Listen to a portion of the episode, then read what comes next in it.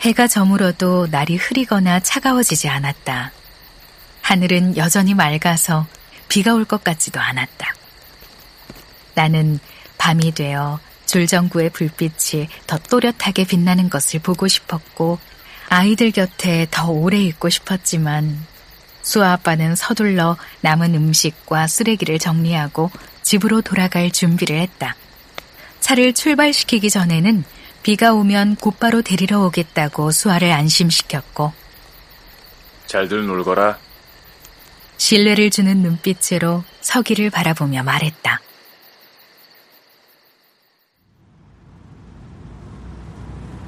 아이가 마음에 드나 봐. 자동차가 계곡 옆길을 지날 때 내가 창문을 내리며 수아 아빠에게 물었다. 물비린내와 눅눅한 공기가 창문을 넘어 들어왔다. 어둑어둑한 계곡은 예전보다 폭이 좁고 얕아 보였다. 고인 물 위에 무언가 둥둥 떠다니고 있었다. 여름이 되어도 동네 아이들이 계곡에 들어가 물놀이를 할 수는 없을 것 같았다. 주는 대로 다 마시더라고, 술을. 요즘 아이들 생긴 것 같지 않게 남자답고 건강해 보이잖아. 준이 네 생각은 어떠냐? 수아 아빠가 그렇게 말하며 뒷자리에 있는 준이를 힐끔 돌아봤다. 나쁘지는 않아요. 준이가 무심하게 대답했다.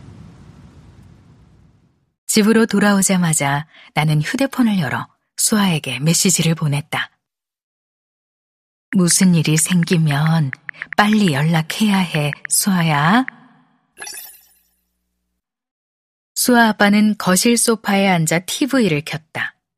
선거 결과를 분석하는 토론 방송이었다. 선거가 끝난 다음 날부터 수아 아빠는 저녁마다 비슷한 방송을 보며 수아와 준이와 나에게 같은 말을 반복했다. 너는 몇 번을 찍었니? 성별, 연령대별 투표 결과 데이터 화면이 나오자 수아 아빠가 준이에게 물었다. 어제도 물어보셨잖아요. 준이가 빙그레 웃으며 대꾸했다.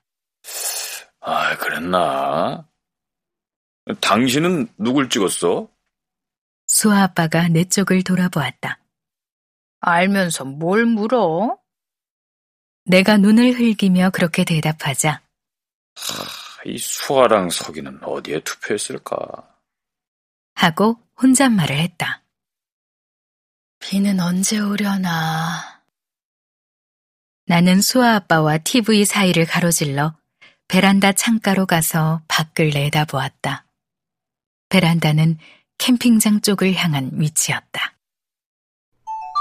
엄마, 아빠, 그리고 준이도 모두 고마웠어요. 서기에게 잘해줘서. 수아에게서 답장이 왔다. 비가 오려면 빨리 오는 게. 수아의 메시지를 읽고 나서 계곡 쪽을 바라보며 내가 중얼거리자 안 오면 더 좋지. 수아 아빠가 말했다. 어두워진 창밖 멀리서 약한 바람이 불어오는 듯 했지만 수아 아빠가 TV를 끄고 방으로 들어가고 자정이 넘어서까지 컴퓨터 소리가 들려오던 준이 방이 조용해진 후 거실 소파에서 잠이 들었다가 바람 소리에 깨어날 때까지 비는 내리지 않았다. 소파에서 눈을 떴을 땐 동이 트기 전 새벽이었다.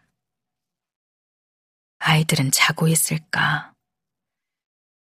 장작불은 완전히 끄고 자나? 춥지는 않을까? 그럴까봐 전기요를 깔아주고 왔는데 비가 와서 젖으면 위험한 일이 생길지도 모르잖아. 빗물이 텐트 안으로 스며드는 것도 모르고 두 아이가 깊이 잠들어 있으면 어쩌지? 우리가 돌아오고 나서 서기가 술을 많이 마신 건 아니겠지? 술을 많이 마셔도 서기는 문제가 없을까? 수아와 서기는 그동안 아무 문제가 없었던 걸까? 혹시 수아가 나에게 뭘 감추고 있는 건 아니겠지? 시절이 무서운 일도 전화를 걸어볼까? 나는 서기의 강아지 초코칩을 안고 있던 수아의 가느다란 팔. 나무 밑동처럼 단단해 보이는 서기의 종아리. 그 여름밤, 내 발목에 닿던 수아 아빠의 한쪽 다리. 그리고 푸른 혈관이 내비치는 젊은 남자의 팔을 떠올리며 수아에게 메시지를 썼다. 수아, 자니?